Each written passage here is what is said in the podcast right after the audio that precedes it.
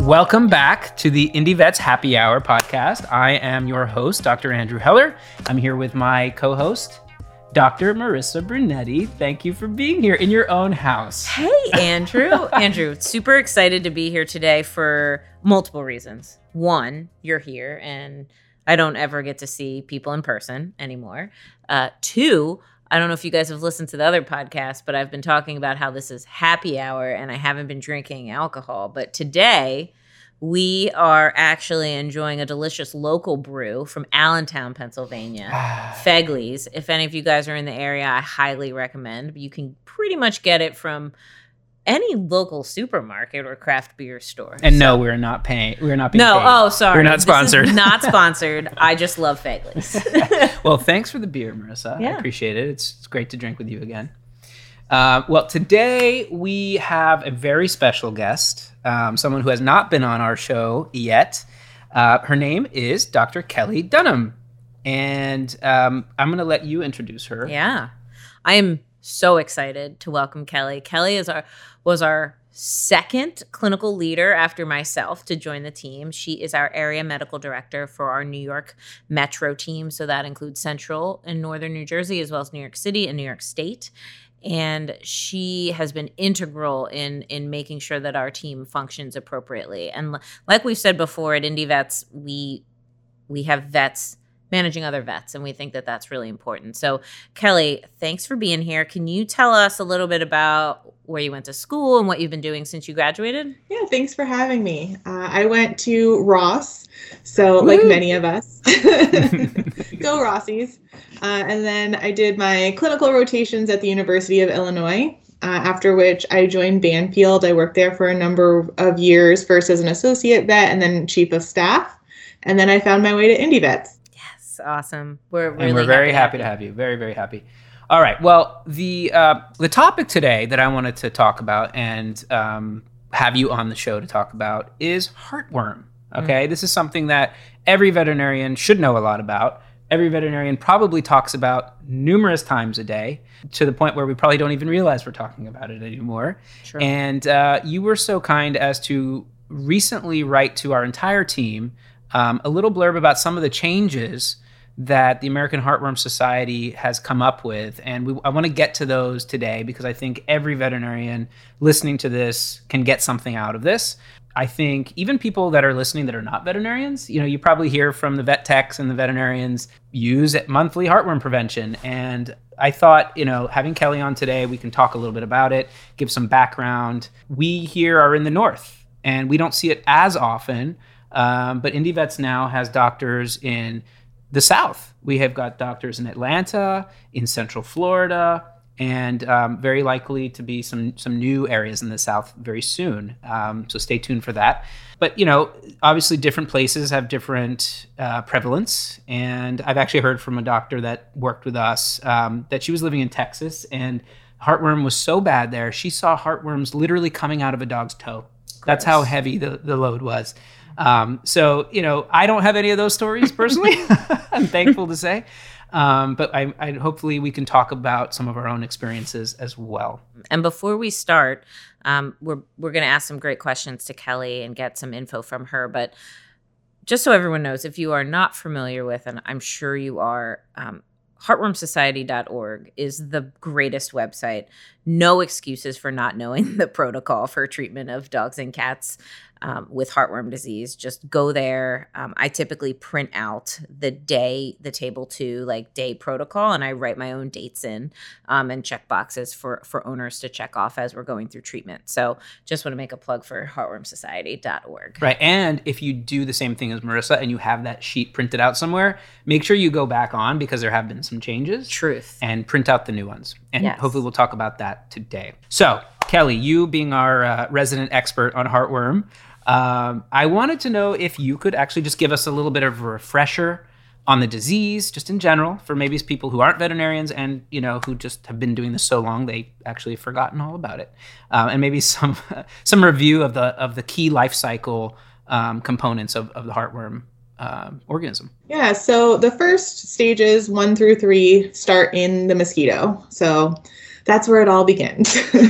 Once the mosquito bites the dog, it injects that level uh, larval three stage into the dog, and then it can go into the larval four stage, and that can actually actually happen really quickly in a couple of days. Um, so once it's in there, that's when all the problems start. It starts migrating through the system, and it can get up into the heart and into the lungs and start growing into those adult heartworms. So really, every pet that exists in the world is at risk for heartworm disease because those mosquitoes not only can be everywhere, but also we have a lot of pets that are traveling more now than ever before. Mm-hmm. Um, not only shelter dogs that we're bringing up from the south um, t- to be rescued, but also just for regular trips. Um, especially in this area, New Jersey and New York, we have a lot of snowbirds that go down to Florida and things like that for the winter. So it's definitely it's definitely a risk for everybody. So how long would you say it takes from the time that the uh, mosquito bites to the time where you might see a positive test for a dog? You know, all of us are are checking our dogs um, yearly, right? Right. So it can take up to six months to get a positive test um, once we're in once the dog is infected. Right. And is that because the worms um, reach their sexual maturity by six months, or is it just because that's when the load is heaviest? Uh, so, yeah, we're waiting for the, the sexual maturity to get the positive antigen test on the snaps in hospital. Yeah, I know. Like when puppies come in to see me, um, I don't check them when they first come, and people are always asking, "Do I need to check for heartworms?" And I'm just like, "Not yet."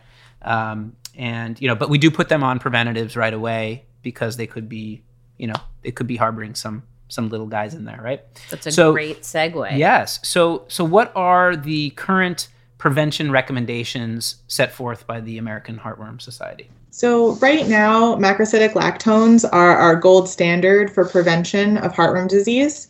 So those are things like you know our Heartgards, ivermectin, Revolution, you know, and Revolution Plus.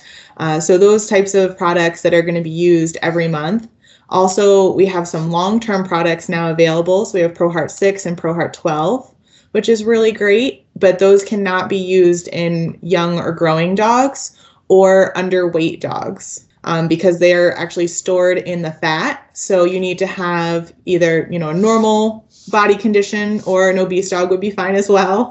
Um, there's definitely a lot of those going around. it's true. Right. And, you know, about ProHeart, you have to be certified to give that, right? Um, I know all of our indie vets are certified, correct? Absolutely. ProHeartCertification.com.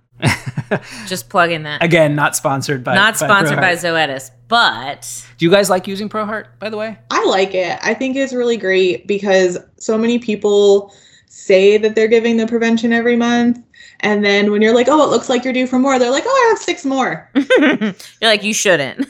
right. Yeah. It's really easy for it to slip through the cracks, especially with the year that's been happening. Mm-hmm, mm-hmm. So I think it's really great. It gives clients an excellent option. And then when they're coming in for their biannual every six months, we're like, oh, you're due for ProHeart. Let's get that on board. And they don't even have to worry about it. Right. Yeah.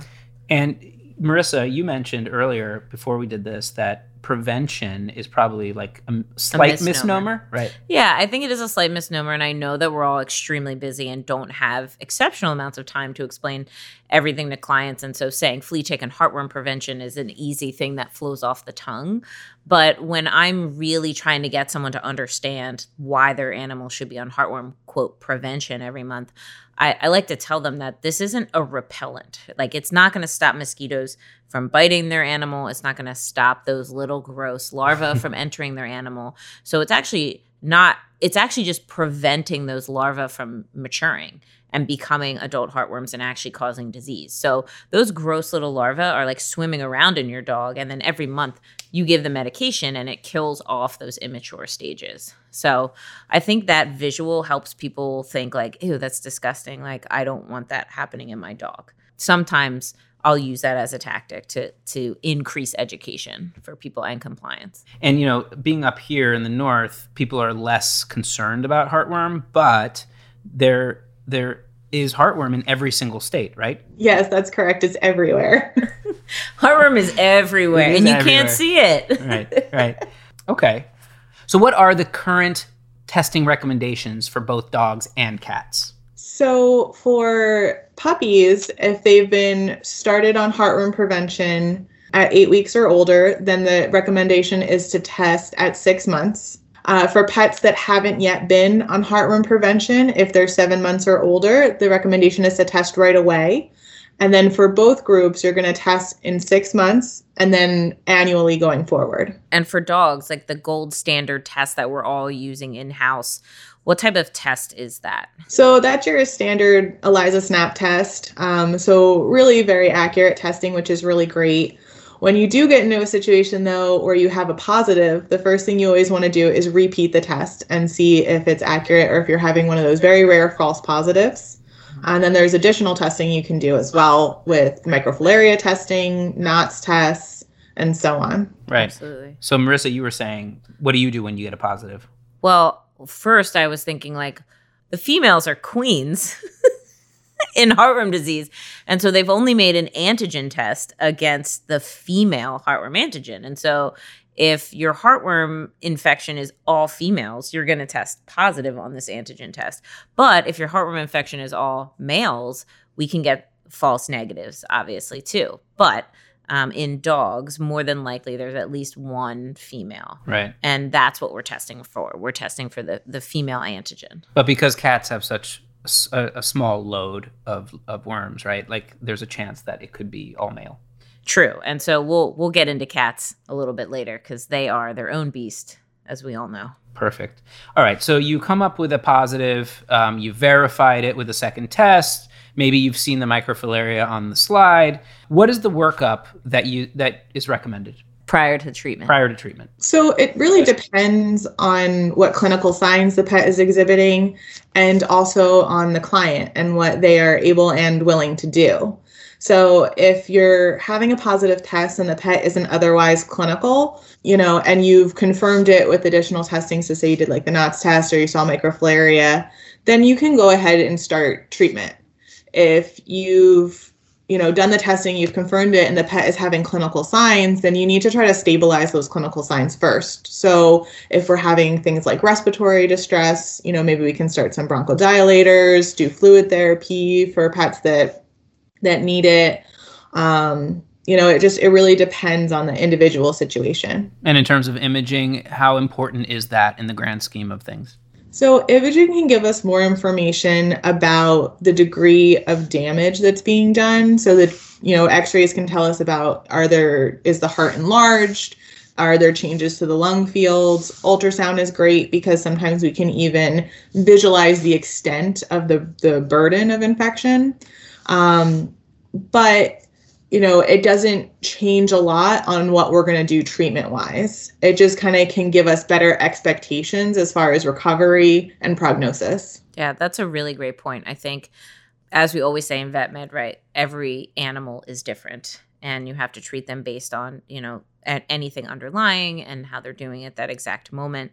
I would say in a perfect, obviously in a perfect world, if everyone had gazillions of dollars, like I'd do three view chest rads and full blood work and an echocardiogram on every patient before I treated them, just to know what I was getting into. But Kelly's absolutely right; it's minimally going to change what you ultimately do. All right, well, then let's, let's talk about treatment. So in 2020, the American Heartworm Society updated their recommendations. And I know there have been uh, like at least one change since the previous one. Um, so let's talk about that. What is the protocol right now? So, the current recommendations for heartworm treatment is to get started on a macrocyclic lactone. Uh, and then we're going to do that for two months prior to starting our melarsomine injections.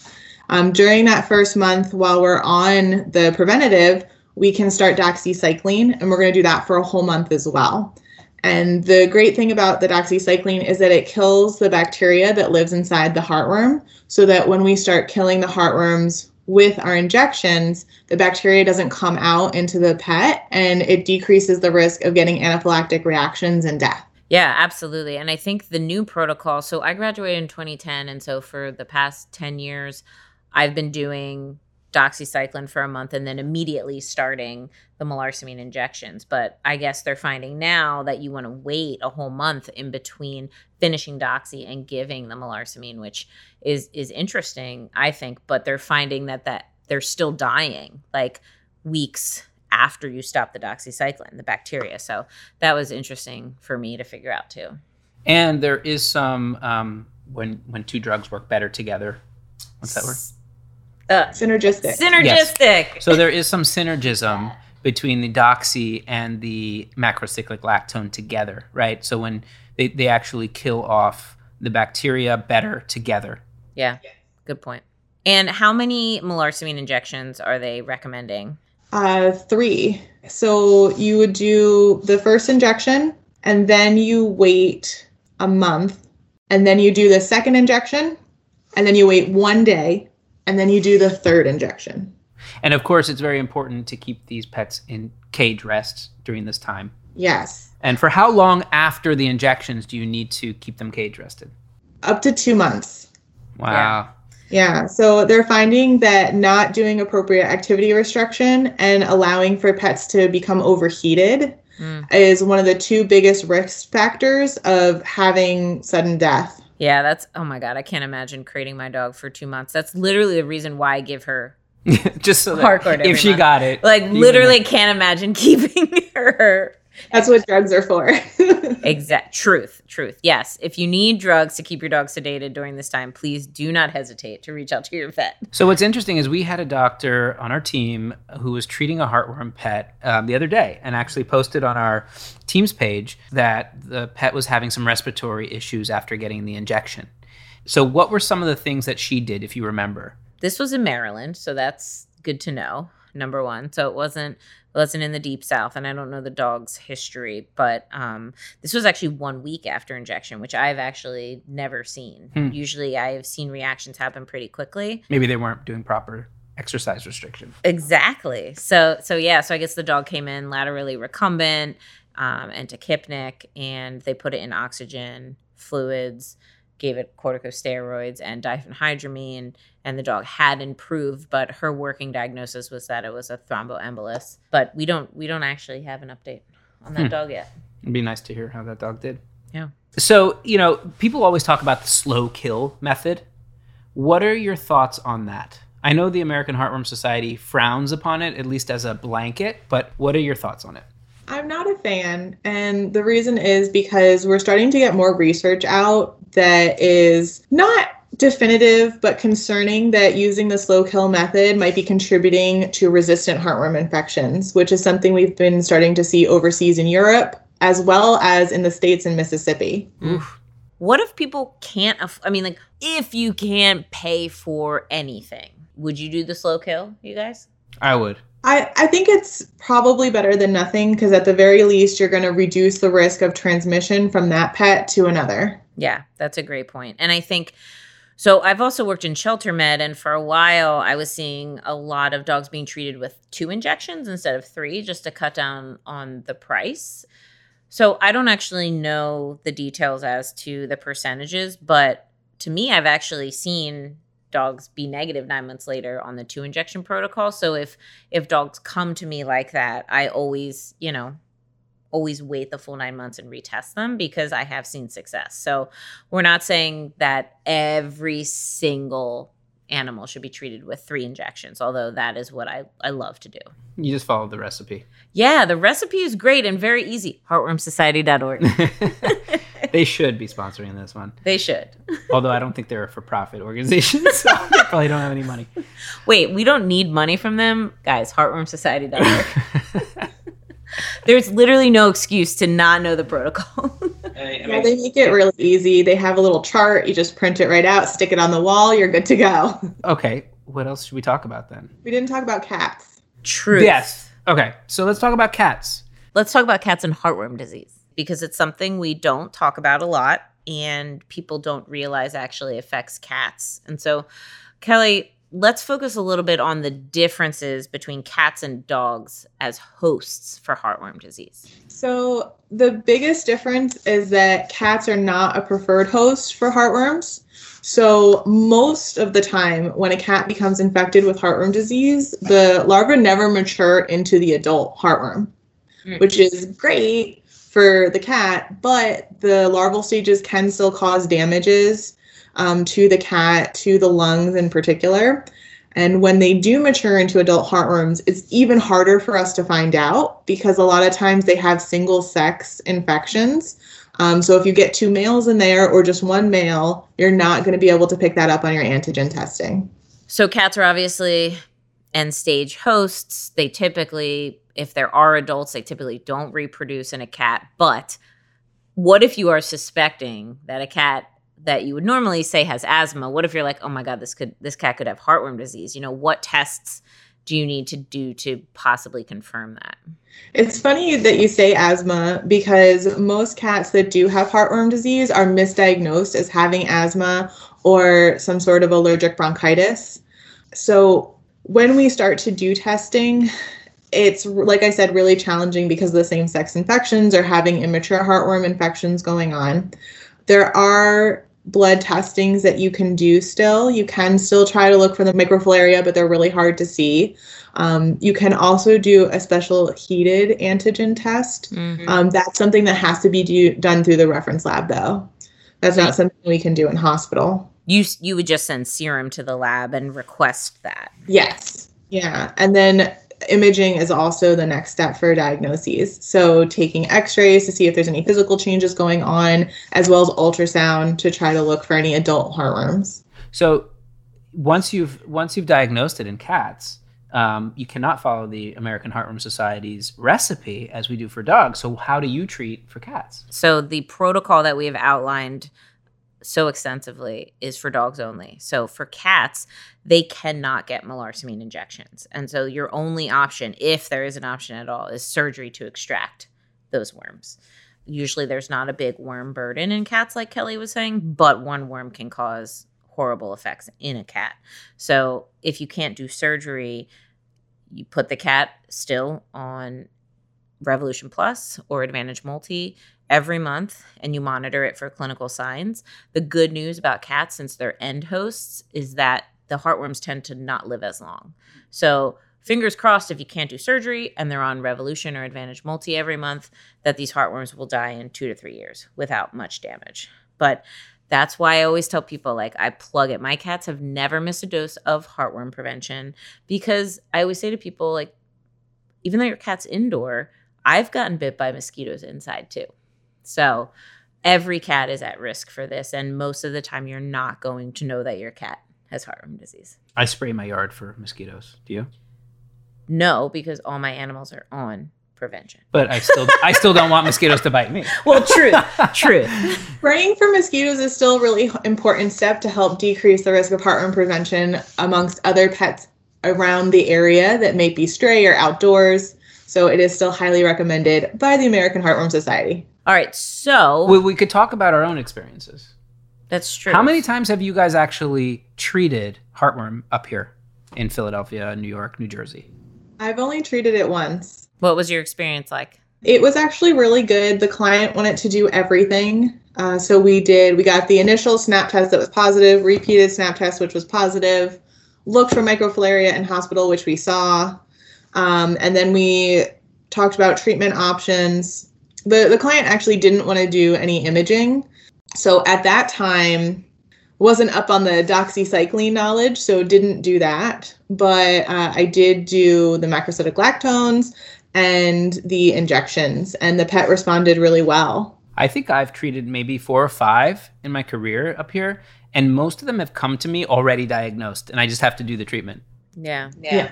Um, what about you? I know you worked in Texas, Marisa, for a long time, so not yes. a long time, but well, it felt like a long too time. long for you. It felt like a long time. uh, number one. number two, before I moved to Texas, I actually did a lot of like rescue work, and so I was pretty familiar with treating heartworm disease up here. But in Texas, I became an expert, and so down there, every time we tested antigen tests for dogs, we did microfilaria. So I got really good at finding gross microfilaria.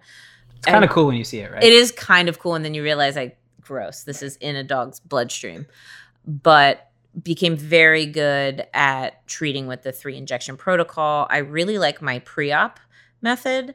Treating with Immiticide or melarsomine is is painful typically, and so when I do the injections, even if it's the day before, right? Day one, day 30, and day 31, I'm putting an IV catheter in. They all get pain meds. They all get. What kind of pain meds? Usually hydro if I have it, like a, Oh, a decent a decent pain meds. Hydro like a full opioid or a partial, so buprenorphine. Wow. Always giving that before, and also giving diphenhydramine and and dexamethasone if they weren't on pred already. And it's probably important to say don't use NSAIDs, right? You're on Correct. Pred, Yep. so don't use NSAIDs. don't Good. use NSAIDs. But with that protocol, the dogs have been really chill. It allows me to get the deep in- injection that I need to. And knock on wood, I haven't had any issues with that. So I, I will say that my protocols tend to cost a little bit more just because of the catheter and, and all the injections, but they've turned out really well. Another reason to just use prevention. Exactly. It's have to- expensive. I mean, treating heartworm can be you know, Thousands. yeah, Thousands. especially with the echo or the rads that we're doing on the chest, and you know Absolutely. all the testing and the Yeah. confirmatory testing. Yeah. So yeah, for all of you people out there who have pets, use prevention. Use prevention. It's cheaper. I want to thank you, Kelly, so much for joining us today. Thanks for having me. Yeah, it's been great having you, and I hope we have you on again. We're going to have you on so many more yeah, you, times. I think you're an expert in lots of things, so we'll, we'll definitely lean on you for that. Um, and I want to thank everybody for listening. And if you like what you hear today, or if you just want to hear more, sign up, subscribe, even leave us a, a comment or review. And uh, we will see you next time.